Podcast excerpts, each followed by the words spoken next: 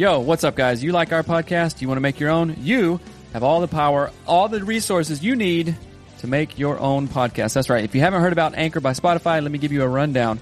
Basically, it's the easiest way to make a podcast with everything you need all in one place, and here's how it works. Anchor lets you record and edit podcasts right from your phone or your computer, so no matter what your setup is like, you can start creating today. Then you can distribute your podcast to the most popular listening platforms, including Spotify, with a single tap. Anchor is also the only place you can publish video podcasts to Spotify, which is super important. With Anchor, creators can earn money in a variety of ways, including ads and podcast subscriptions. That's right. And best of all, Anchor is totally free. So download the Anchor app or go to anchor.fm to get started. That is anchor.fm to get started. It's what we use. We get a little kickback from it and we appreciate it. So if you guys want your own podcast, go to anchor.fm to get started. Peace.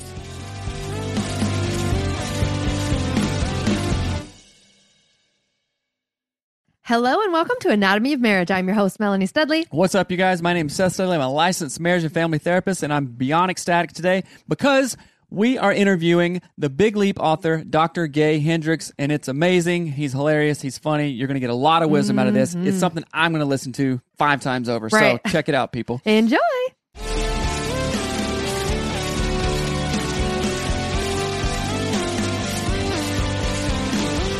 Thank you so much for being on our show. We are so, so, so excited to have you here. So, before we dive into our conversation, can you tell our listeners a lot about yourself?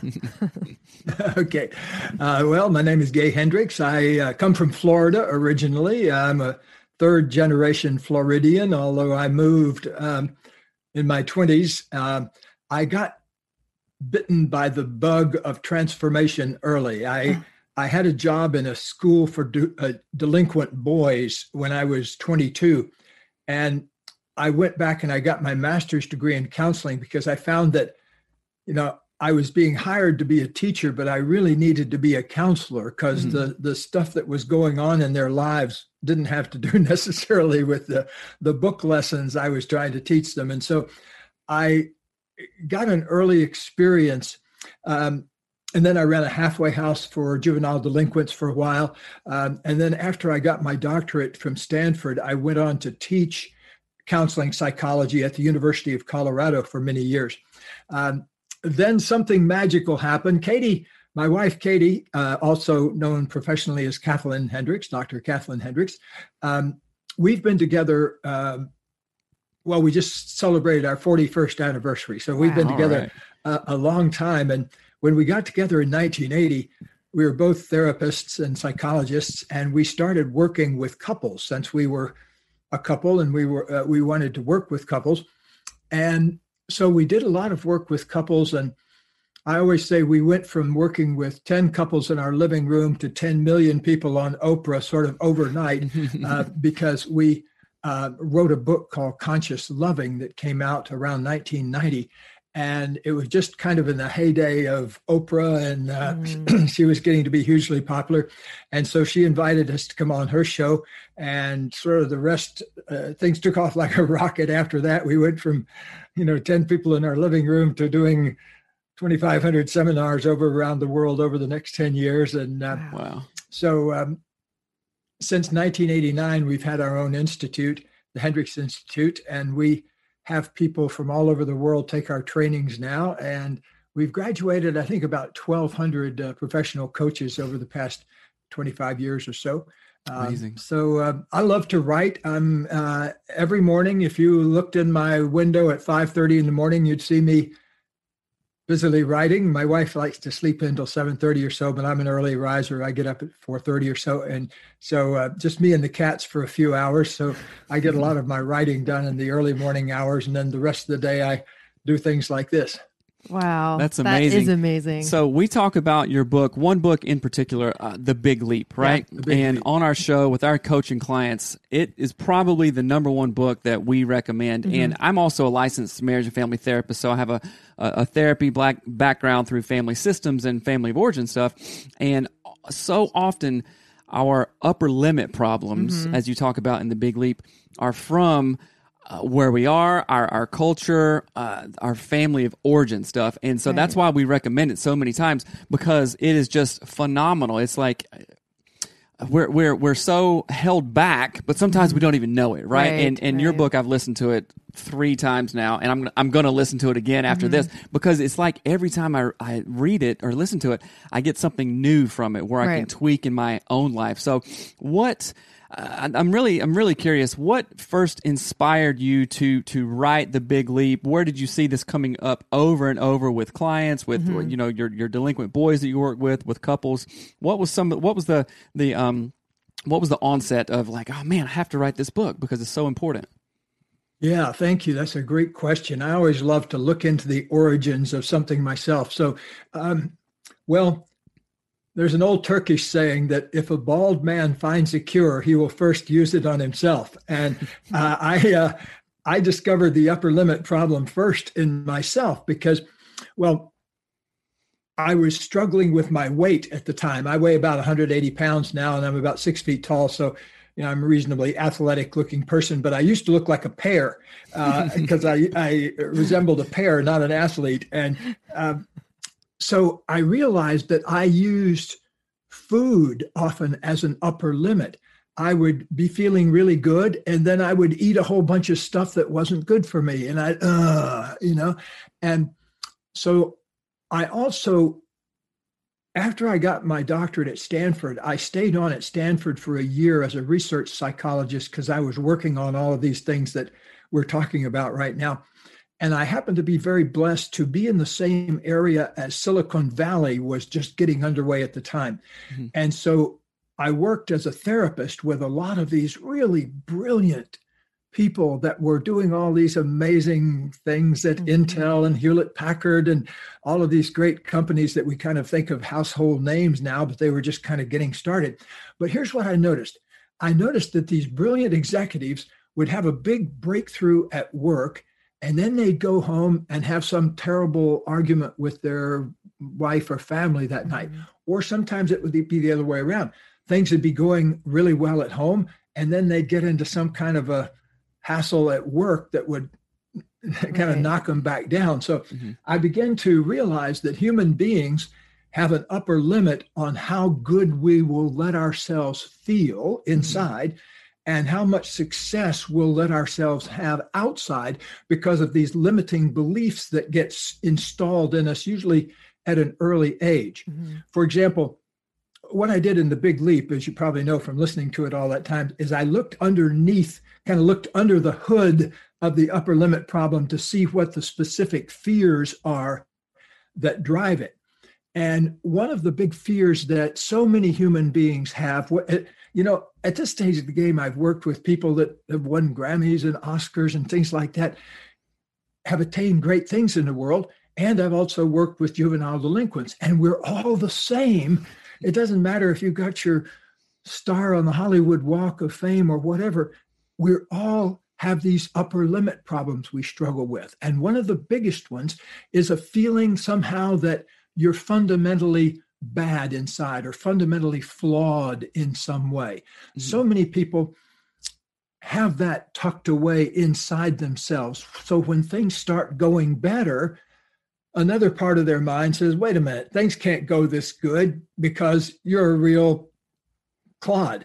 Mm-hmm. And so that thought brings us back down. And, and as long as we kind of believe those upper limits, we stay kind of down underneath a cloud rather than sticking our heads up into the light and saying, hmm, what do I want to create now? Hmm. Who do I want to become? Yeah. We kind of get trapped under that old cloud of our early programming.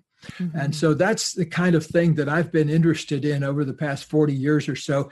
And what we do here at the Hendricks Institute in our seminars is show people a very rapid way of getting beyond their upper limit so they can figure out what their true genius zone is. Mm-hmm. And um, I'll just insert a shameless plug for my new book that'll be coming out in June called The Genius Zone. Yes. And so uh, uh, be sure to have me back on your show uh, yes. at that time, and I'd be happy to talk about that. Oh, absolutely! Oh man, I absolutely. can't wait. yeah, I know. I'm like, okay, I'm already looking Is it forward June to yet? it. right. Well, it's already for sale. It's pre. You can pre-order it, so let your people know that they can pre-order it. Right. They'll oh, be oh the that's first amazing. in their neighborhood to get it. Yeah, Oh, we'll, we'll include that definitely in the show notes. Yeah. You know, you alluded to, man, there's just so much I want to talk about, and usually my brain just pings everywhere. But, uh, you know, in the Big Leap, you talk about different zones, zones Mm-hmm. of excellence to where we can stay in that area for years, right? But then when we make that big leap to our zone of genius, what does that look like for folks? Mm-hmm. And just personally, I so I've been a, a, a psychotherapist for 15 years, done agency work in private practice, and I recently, one month ago, quit that and did the big leap. You know, Right. I mean, you you you talked me into it, Gay. I promise you. you you talked me into it, and so um, can you talk about how people get stuck?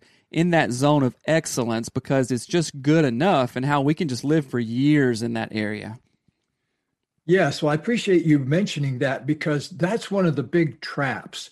Um, most of us can get out of our zone of incompetence. You know, with a mm-hmm. little bit of work, you can stop doing the things that you're really not good at doing and get somebody else to do them. Most of us can get ourselves out of our zone of competence. We're, we we do things we're good at, but then we kind of go beyond that and find that zone of excellence. That can be the real trap, though, because in your excellence zone, you're probably making pretty good money. You're getting plenty of good feedback from the world. Everybody can depend on you. I've probably had upwards of 100, maybe 150 doctors and lawyers in here over the years who come in for sessions because the story they tell goes like this. They say, you know, I'm 40 years old. I'm making my $500,000 a year. My wife and family loves to go on the big vacations and everything, but I feel like I'm trapped. Mm. And what they're telling me now, I know what to listen to. What they're telling me is that every human being has this capability inside ourselves called your genius zone. And when you're in your genius zone, you're doing what you love to do, and you're doing it in a way that has the biggest positive impact on other people. That's a sign you're in the genius zone. But where a lot of us get stuck is in this earlier level that I call the excellence zone, where you're doing good stuff. You know, you're you're you can be relied upon. You're a professional. You're you make money. You're a provider, and yet there's this little nagging part of ourselves that's never going to be fully fully satisfied with that. Um, I recently was working with a person who's the CEO of a big Wall Street firm, and makes tons of money and has a great place out on the Hamptons and uh, you know contributes to big organizations. And he tells me he says you know it's almost like I can do this in my sleep Mhm. but there's this other part of me that I can't quite figure out. And I know what he's talking about. He's talking about his genius zone and so I think it's a duty of every human being, especially gifted human beings like you folks and me and others like us that listen to podcasts and like to learn and things like that. Right. One of our big obligations in life is to be everything we can possibly be, to open up our our dialogue with our genius so that's in our life every day, so that we're living our genius. Mhm. And I'm very blessed in a way because I started thinking about this at a, re- a relatively early age when I was in my 30s. And so I've had a lot of time. When I first started thinking about this, I calculated that I was only spending about 10% of my own time in my genius zone. And so that was around, oh, in the 1980s, 1990, around in there. And so I set the goal for myself around 1990 of having of living 90% in my genius zone by the end of the century was how I put it. Mhm. So it gave me about 10 years to ramp up from 10% to 90%. Boy, the first couple of years were pretty tough because I was going from 10% to 30%, you know, and so I had to say no to a whole bunch of things that were in my zone of excellence. Mm. You see, success in life is partly about the things you say yes to, but it's a whole lot about the things you say no to also. Mhm. So to get that happy balance between yes and no in ourselves, where we feel just as good about our no's as we do about our yeses, that's a good place to be. And to do that, you got to put in some practice time. Mhm. Right. You know, I, I like that. Uh, what we say, let's say this to clients too. What we say yes to automatically means we're saying no to other things. Mm-hmm. And then what we're saying no to, we're saying yes to this too. So we have to be really judicious in our yeses and our nos. And mm-hmm. and where where is my zone of genius in that, right?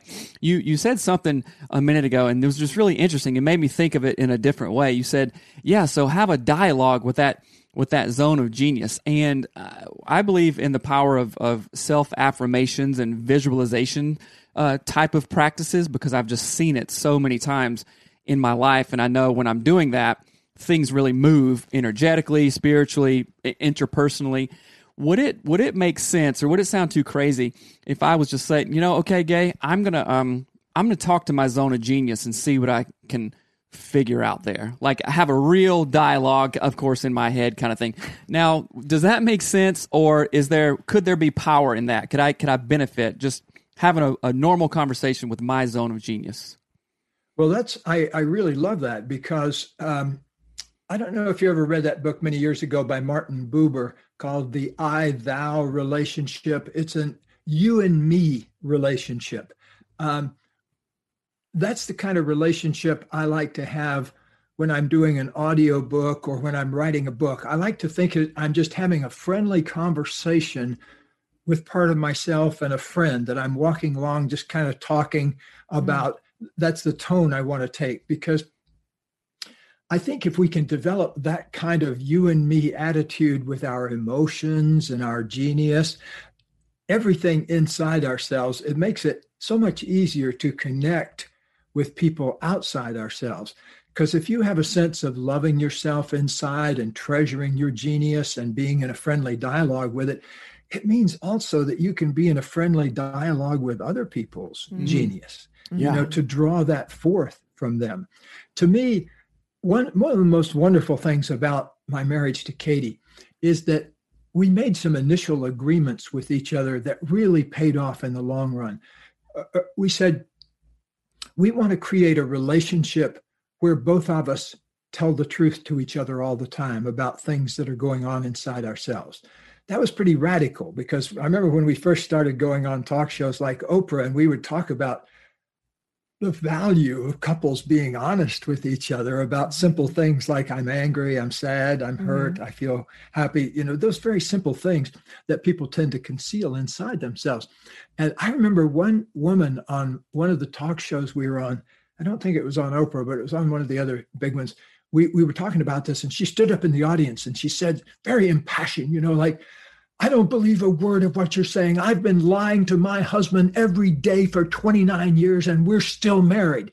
And the audience goes, Yay! you know, and that's when Katie and I in the green room afterwards are saying, What planet are we on here? Have we come to the wrong planet with our right. message? uh, because it is pretty radical stuff, the idea of being honest. The other radical thing about our work is and, and why it works so quickly is that we invite people to take full responsibility for the things they've created in their lives mm-hmm. rather than playing victim all the mm-hmm. time. You mm-hmm. see, one of the big things that trips up couples is that arguments between couples are a race to occupy the victim position. Mm. You know, one person says, Hey, why are you doing this to me? And then the other one says, Me doing it to you, it's you. You're you're the one that's at fault here. And mm-hmm. then that gets into a blame game that's like two dogs chasing their tails around and it never does get resolved. The only way out of that whole victim thing is to choicefully, joyfully take responsibility for what mm. you're creating in your life. Mm. And mm-hmm. when you can get two people doing that, boy, that's real magic because that means you don't spend wasted time, hours, days, years right. in that victim drama. L- literally, I bet you've had this too. I, have had I just remembering a couple that came to us from the Midwest, um, grown up on a big farm family, but now the farm had become this big industrial operation. But they'd been married for 29 years. And in their first session, when they came here, they got into the argument again. And they said, We've been having this same argument now for 29 years. Mm. And it was because they went for the victim position each mm. time, mm. you know, the, and there was a victim standoff. Yeah. And there's no way out unless each person says, okay, let me look at how I created this. And then the other mm-hmm. person says, okay, let me look at how I created this. If you can get both people in that state of 100% responsibility, then you have two 100% and that's right. an actual human being right yeah I, I, never like it when somebody identifies their partner as their other half you know because right. i say wait a minute you're two whole people here right right right, i love that that, that uh, you're just hitting on something that we've been coming up in coaching a lot and i uh-huh. think it was a uh-huh. really a, a breakthrough for melanie and i in our relationship we've been married 16 years and uh, it makes me think of um, Eric Berne and his work of transactional analysis in his book. Um, let's see, um, I, it's, it's, like I'm not okay. I'm okay if you're okay. Or, or, or something like that, right? I'm okay, you're okay. That was by Tom Harris, one of his disciples, one of Eric Berne's disciples. Okay, so that was birthed out of TA then. Okay, mm-hmm. um, but the the idea behind that and other like research that I've been doing is, man, okay, I need to be mm-hmm completely differentiated. I can be happy, whole, content, spiritually aware, conscious, all this stuff with or without Melanie and not contingent upon what right. she does or doesn't do, right? Mm-hmm. And so right. that is uh, that's a key in a couple different areas first of all, that's empowering. And then also, secondly, I'm not the victim anymore. Right. And then when she has done that too, we're like, okay, we're we're cooking with gas, baby. We're mm-hmm. we're running. Like our, our relationship is just on on right. a on a different level. Well, right? and so, I think one of the hardest things in that dynamic that we've found with couples is that, like you said, it's like they're emerging. And I think of it like an injured dog. Like, if you've ever seen a dog that's been abused, it it hides from everyone. It barks at mm-hmm. everybody. Even if you try to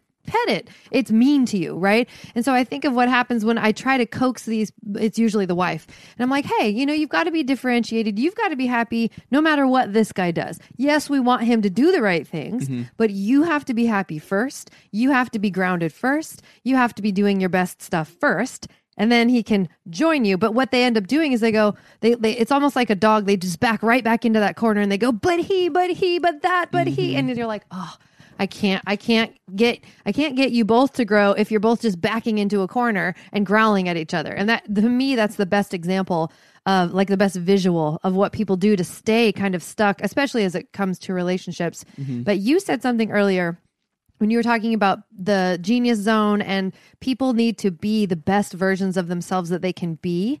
And that sentence really struck a chord with me because I think people often think that when they want to do something successful, they need to do the best things that they can do versus be the best version of themselves that they can be. Mm-hmm. And there's a huge difference when we be, when we sort of become that um, enlightened version of ourselves or the genius version of ourselves. Can you talk about sort of that difference? I think because um, some people think it's doing versus being. Does that make mm. sense?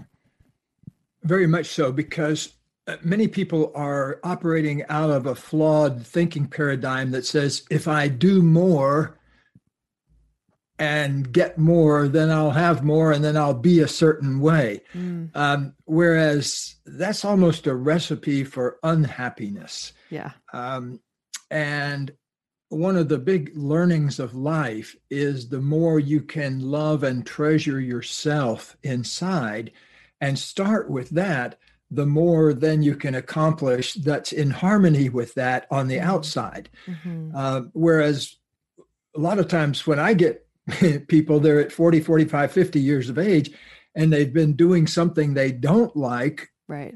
Just to make a lot of money doing it for a long time. Mm-hmm. And I've literally had a dentist in here who decided he wanted to be a poet when he was 50 years old and pulled it off too. Wow. uh, but uh, you don't have to be that extreme. The way we do it here, we say don't to to uncover your genius. Start simple. Just get into a dialogue with it. You know, just like you're saying, get into a dialogue with your genius and say, hmm, hmm. I call these wonder questions. You say, hmm what is my true genius? Or, hmm, what do I most love to do? And how can I do that more in my work?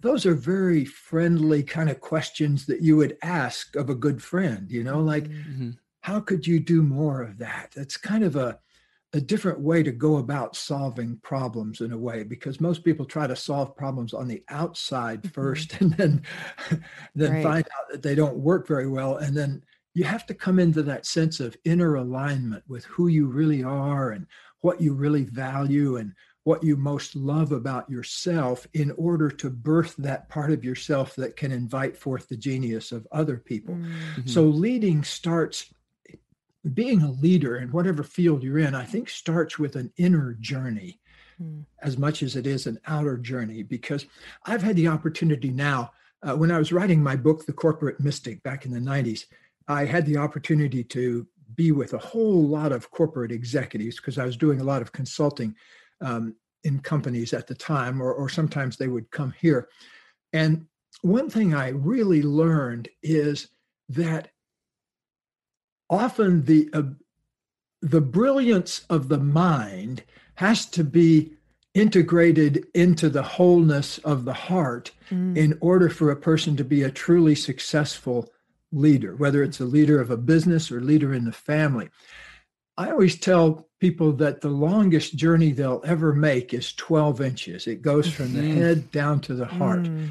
To get the brilliance of the human mind integrated into the power of the human heart, to, to do the simple things like open up and accept mm. things and love ourselves and do more of the work that we love to do. Because the moment you start tapping into that dialogue with your inner genius, it starts being real easy to invite forth the genius of other people. Mm. And if mm. there's anything I've learned about life is the more you can surround yourself with people who are operating in their genius, the more it can help you bring forth yours. So uh, what I've created around me is a whole genius community of mm. you know hundreds thousands now I guess of people and millions if you count the people that read the books of people who really are making a conscious choice to love themselves deeply. And they're making a conscious choice to spend time each day in their genius zone. So it's not by accident that good right. things are happening because it starts out with choices based on will this increase the amount of love in my life? Mm. or will this increase my ability to love myself and to love others? If you start with those deep powerful inner questions the outer questions often kind of just answer themselves because right. that uh, you know it so often happens to me in life that i come to a place where i don't know exactly what i'm supposed to do and where i'm supposed to go and everything and those are the moments those moments of confusion are really positive in a way because they open you to the power of those wonder questions like mm-hmm. hmm what do I really want to do with my life? And mm-hmm. I'm so glad I started asking those early, but there's never too late. I have people in here all the time that are in their 60s, 70s, and occasionally in their 80s who are still learning more about what they mm-hmm. want to get out of life. And yeah. so it's a never ending process, but it has to start with a sincere, open dialogue with your own heart. Right. Mm-hmm. What do you think, or what have you found stops people the most from sort of making that? Uh, stepping into that space, and I'll back up really quickly because when we read the book and started trying to get into our genius zone, I immediately felt this very visceral stop it. Like, mm-hmm. don't do that. That's mm-hmm. wrong. Mm-hmm. Don't just stop. And that's how I felt all the time. Like, yay. And then it's like having a, like a bird trying to fly up and someone pulling it down by the leg was the, the sort of the sensation I kept feeling. So, what do you see that keeps people from really diving into this work and either staying in it successfully or just pulling right back out of it? What What do you notice? Well, one thing you're touching on, I think, is really important that most of us don't get a lot of support for bringing forth our geniuses when right. we're kids. You know, you're if you're the smart, curious kid, you're often told to shut up, you know, right. mm-hmm. sit down, let the other kids answer, you know, that kind of thing. right. I remember I wore out my arm in elementary school trying to get the teacher to call on me all the time, you know, and, uh, but uh, so we get a lot of early programming about don't pay attention to that. Don't let your light mm. shine too bright. That's one of the biggest things that people struggle with is mm. what I call the fear of outshining, where they get caught up in a I better not let my light shine too bright because something mm. bad will happen. In mm. Australia, they call it don't be the tall poppy. Don't stick yeah. your head out above the rest for fear the farmer will cut it off first. And so they call it the tall poppy syndrome down there, but it's really the upper limit problem. What right. they're talking about is, um, you know, don't get your head above the pack. in Australia, you can kind of see where that comes from because uh, Australia is populated by a lot of people that were sent there as prisoners. Mm-hmm. And so in a prison, you know, there's a lot of that keep your head down, you know, don't stick right. your head up above, mm-hmm. um, you know, don't make a lot of noise. Um, but it's, you know, we've been around the world 30 some times now and um, over the past 40 years. And one thing we found is that it's everywhere. It's not it's not a problem that exists in one culture that all of us have an upper limit tendency in ourselves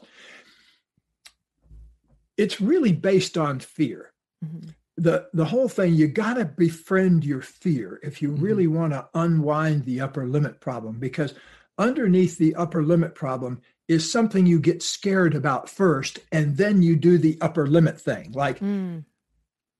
for example you go on a diet and you succeed you're on the diet successfully for three days. Wow, you're waking up feeling better. You got more pep in your step. Then suddenly that fear comes up. I don't deserve this. I don't mm. deserve to feel great all the time. That's mm. the limiting belief. And so what do you do? You go out and you mm-hmm. inhale a box of chocolates or whatever your particular addiction happens to be. And speaking as a formerly fat person, I know a lot about that uh, tendency. Yeah. I discovered 50 years ago when I lost the weight, I discovered that I used food. I didn't have the upper limit language at the time, that hadn't occurred to me, but I used food as a way of dealing with emotions. Like if I felt alone on Saturday night, you know, I'd find myself standing over there in front of the refrigerator. I wasn't really hungry, right. but I was just looking for something that I might amuse myself with to distract myself. Mm. And I can remember vividly the first time I actually caught myself doing that and realized, oh, I'm feeling scared and lonely, and I'm trying to fix it with ice cream. Mm. Mm. Mm what might that have to do with making me fat? you know, I realized I was eating to quiet emotions that I didn't know how to deal with. Mm. So, you know, it took me years to get, you know, skilled at opening up and feeling my emotions and acknowledging and being able to talk about emotions, to be able to say, I felt angry about that, or I felt hurt when you said that, or I feel scared right now boy, that was hard for me to say those kind of simple mm-hmm. things because I'd grown up in an era, kind of the John Wayne era, you know, where men were oh, supposed yeah. to be the strong, silent type. And they didn't, right. you couldn't imagine John Wayne saying, honey, I was sure hurt yesterday when you said something, you know, it just eh, eh, wouldn't come out very well. Or sitting around the campfire out on the, anything you know, Rex, sometimes when we're out here, you start looking pretty good to me. And, uh, uh, so uh, I didn't grow up in that era. I grew up in an era. I can even remember my big brother, who's eight years older than I am. Once I got hit in the forehead with a baseball, um, I I was trying to field a, a short hopper and it oh. popped up and hit me in the forehead and knocked me out for a minute. And as I got up, I was crying. Ah. And I remember my older brother, who was playing in the same game, came running over and sort of escorted me off the field. And he was saying, shh, shh don't cry, don't cry, don't cry. You know, uh, grab your arm or something, don't cry. And uh, there was such a, a programming against showing emotions. Mm-hmm. And it's different now, I know, but it took mm-hmm. my body mm-hmm. a long time to catch up with that, you know, right. because my default instinct was to hide who I was inside, not to reveal who I was inside. Mm-hmm. Right. Oh. I, I, like in that scenario, the guy's name was Rex. I just thought that was funny. yeah, no, Rex. Rex. um, but I, that that comes up with our, our coaching clients as well. It's a lot of stuff that we have to unlearn. Mm-hmm. Right, that we learn from family of origin, that we learn from culture, John Wayne movies or, or whatnot, right. and being able to face that fear of, wait a minute, I can't, I can't feel this incongruency anymore. If I mm-hmm. feel like I, you know, need to cry or talk about something, that's really hard to hold on to for, you know, 10, 20, right. 30 years even. And sometimes just like, I mean, for guys, it comes out in anger, I think, typically, mm-hmm. you know.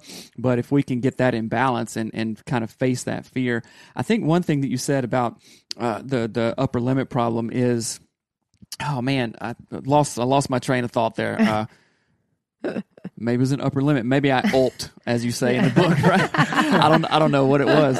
Um, um, let's see. Well, one thing I wanted to bring up that uh, you had mentioned was this idea of being comfortable with fear, or like what? What did you say? What what term did you use? Like start Get becoming friendly conversation going with your fear. There, mm-hmm. and a lot of times we see with, especially our male clients um, usually, like you're saying, they're in their 40s, 50s, they're dads, and they're married. And what instead of getting having like friendly conversations and trying to figure out what their feel, fear is telling them, they just explode and yell at their wife. They just explode, or they go drink, or they do whatever. And so it almost feels like this. Um, like if you're swimming in the water and a shark keeps coming after you, and instead of like turning and facing it and trying to fix the problem, you're just like, I'm going to swim this way as fast as I can and hide. But mm-hmm. then the shark finds you, and you just start doing this for 30 years, right? Mm-hmm. Instead yeah. of, oh, yeah, go ahead.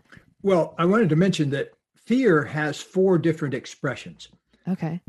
Uh, we call them the four F's around here fight, flee, freeze, faint.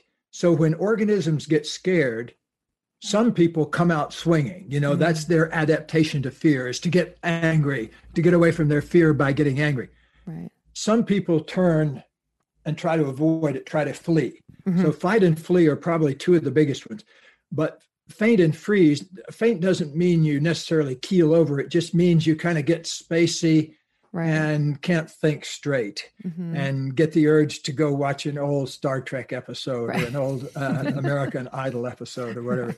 Uh, uh, and freeze doesn't mean you, you know, you turn to ice. It just means you, you know, your muscles yeah. tighten up. You can't think think straight. So um, you need to kind of figure out which modality you go into. Uh, I think somewhere on one of our websites, we had a quote from a guy that was so good.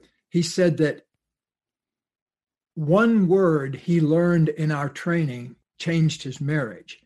And the one word was instead of communicating when he was angry, he looked underneath his anger and he realized that most of the time when he was angry, what he really was feeling was fear. He didn't realize that anger was an expression of mm. fear.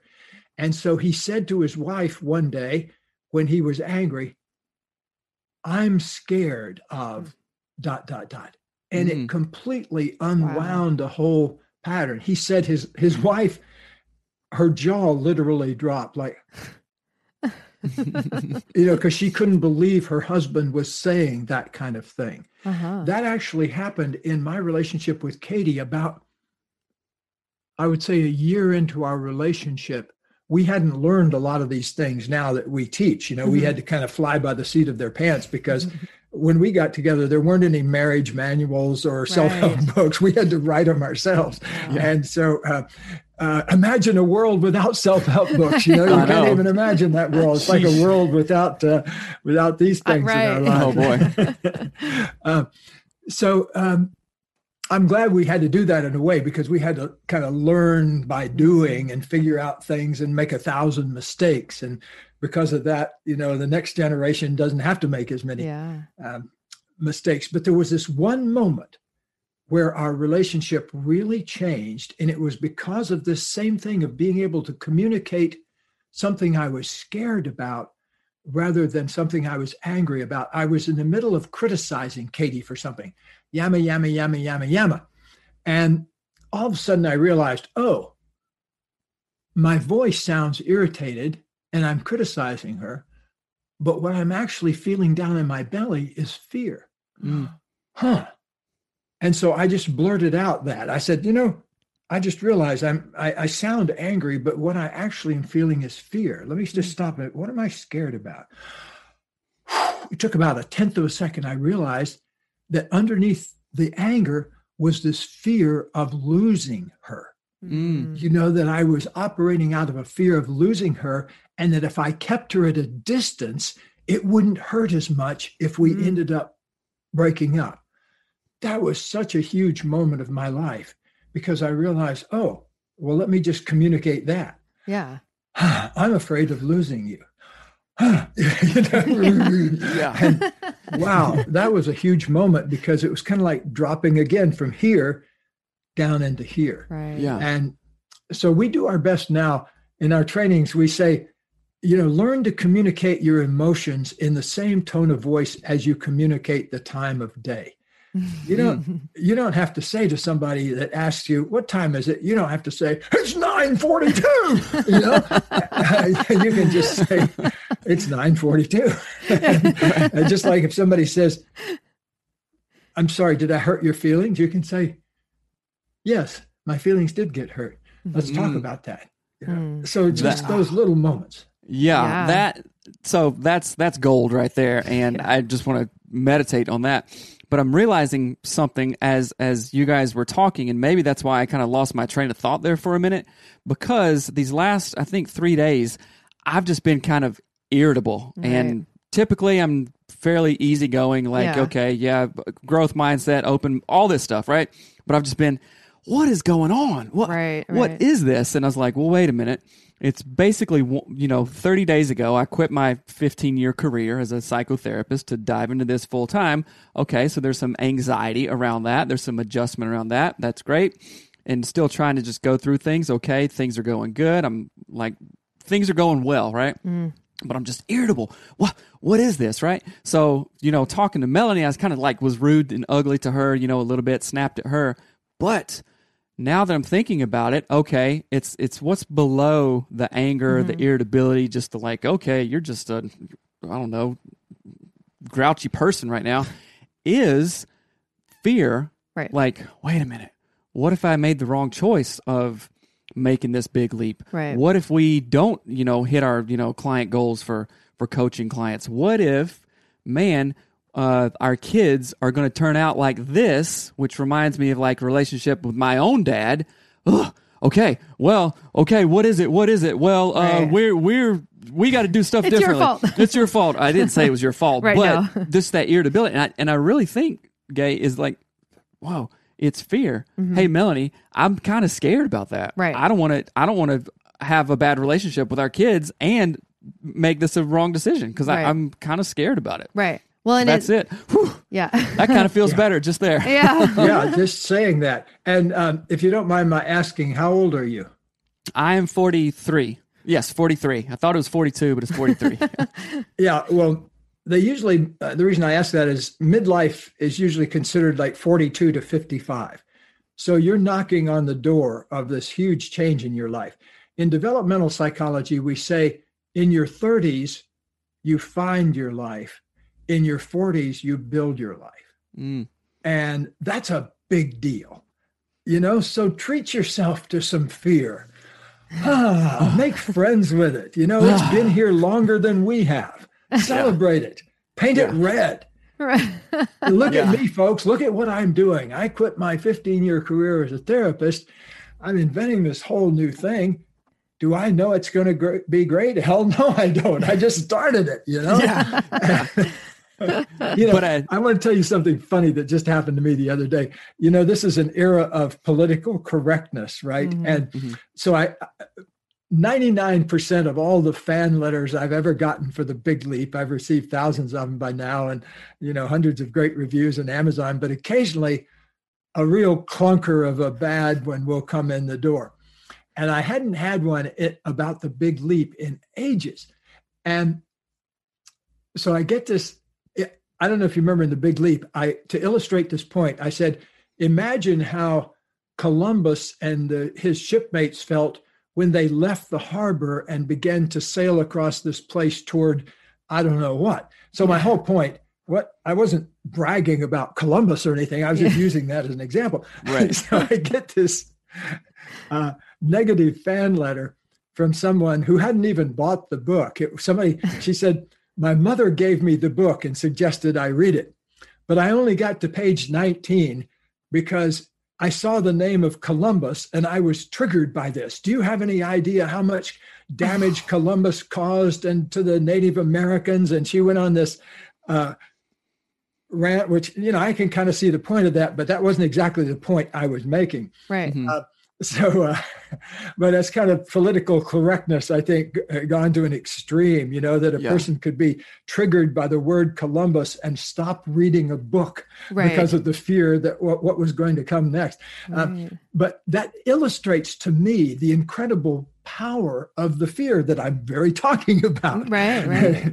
you know, because I imagine this person's mom gave her the book for a certain reason, you know, right, and right. Uh, probably to get her out of her basement. You know? That's a good point.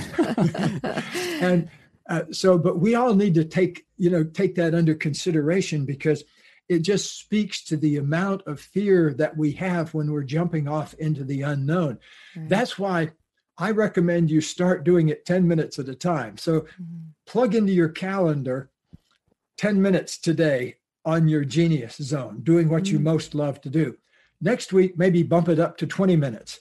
And so you don't have to throw your life over entirely and row right. off to uh, Tahiti uh, with your 23 year old secretary or anything like that. You can just begin 10 minutes a day of dialogue with your genius. Yeah, I, I, love that. I love that, and I also want to be respectful of your time. Right. Um. So we two two questions. I'm um, where time comes from. Yeah. That's good. Yeah. Uh, um, what is your zone of genius right now? Would you say? How are you living out your zone of genius? Well, I'm doing this, for example. This is definitely in my genius zone. Uh, one of my aspects of my genius is the ability to explain really complicated stuff in a really simple way that allow people to get it. And so I continue to do that. Um, you know, technically, I haven't had to work for a living for 30 years, so thanks to Oprah.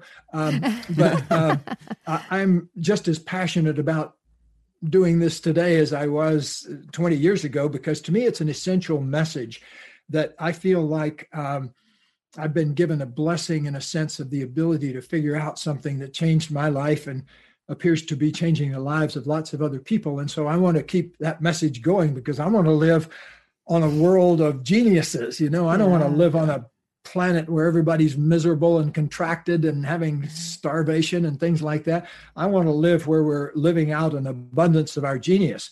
Mm-hmm. And one of my mentors, uh, Buckminster Fuller, said there's enough resources on earth to for everyone to be a billionaire not just a millionaire and mm. if we organize things correctly and so i think that's our challenge is to coming to terms with who we are as human beings so we can implant love in our depths and operate out of mm. love rather than operating out of fear yeah, mm, that's great. That. I know the the three headers on the on hendricksinstitute.com is body, relationships, and big leaps, right? And that that really kind of embodies what mm-hmm. well the spirit of of what you're saying.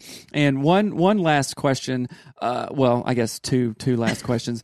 But what right now currently is bringing you the jazz? you know and i know that oh. question is similar to what i just said but just yeah. like i mean it could be canoe racing or right. building a log cabin i don't even know Well, a tumble of things come through my mind. First of all, I'm working on a new mystery novel in my early morning hours. I don't know if you guys know this, but I write mystery novels in my spare time. I did. Uh, yeah, I haven't read yeah. them, but I did know that. That's cool. Yeah, I've got two two different mystery series. One is a Tibetan Buddhist private detective, and another one is a Victorian era uh, named uh, kind of a crosstown competitor of Sherlock Holmes named Sir Errol Hyde. But I'm just now launching a third series with a really interesting new character named Garrett Stone. And he's a former Navy SEAL, but he's very different than what you might think of. Um, and so I'm just working on him and in the early morning hours. And it's right now got my juice up. Also, I love um, fresh air oriented activities. Katie and I go for walks and we have a beautiful home here that we look after and beautiful gardens and things like that. And so um, we've lived in this home now for 20 years and kind of fine tuned it to our specs. And uh, I like to play golf. I'll be playing golf tomorrow. I played golf yesterday. So I uh, live about two minutes away from the Ojai Valley Inn golf course where I've been a member for many years. So I, I regard golf as a walking meditation. That's my goal oh, when yeah. I play golf is to have a three hour walking meditation. Oh, I love oh, that. Yeah. I, I love golf. I've played throughout college and worked at golf courses in a, in a different life. We live um, across um, the street from a golf across, course. Across actually. the street yeah. from one. But I just want to say thank you, like from the bottom of our hearts. Yeah. Your book, The Big Leap, has impacted – not only my life, but Melanie's life as Yeah. well. And then that has impacted our marriage, which impacts our family, which impacts our podcast and impacts our coaching and our mission. Everything. So I'm I'm really sincerely thankful that you wrote that. Thank you so much for taking the time out of your busy day. We really, Mm-hmm. Yeah. really appreciate it. And where it. do you want our listeners to go to learn more about you? Like, what do you want them to buy? Of course, we're getting the book, all of that. So tell us more about all that. Okay, good. Um, well, um, they can uh, pre-order by new one, the Genius Zone. That's probably the most practical right now today thing to do. That'll be out, uh, God willing, God and Goddess willing, on uh, June 29th. Um, and so, in the meantime, uh, I would say the best thing anybody could do is go over to hendricks.com and uh, look up all our different options. And we also have a nonprofit foundation that has a lot of uh, free resources in it, uh, the Foundation for Conscious Living. And uh, we uh, encourage people to go there and learn all about our different uh, resources that uh, they can access at home. Um, and uh, so hendricks.com is good. Also, just to go outside and take a few deep breaths today and ask yourself, hmm, what is my true genius? What do I most love to do? If you're circulating that question through your mind, you're a friend of mine. I awesome. love it. Well, thank you so much. I'm going to listen to this show I know. probably a couple times, not for editing reasons or anything like that, we but love to it. but to get the, the the nuggets out of there. So again, thank you so much, and we'd love to have you back on when the Yeah. new book comes out. So we look forward to it. Good. Thanks for doing the work. Blessings to you. All right, You thank too. you. Bye-bye. Bye bye.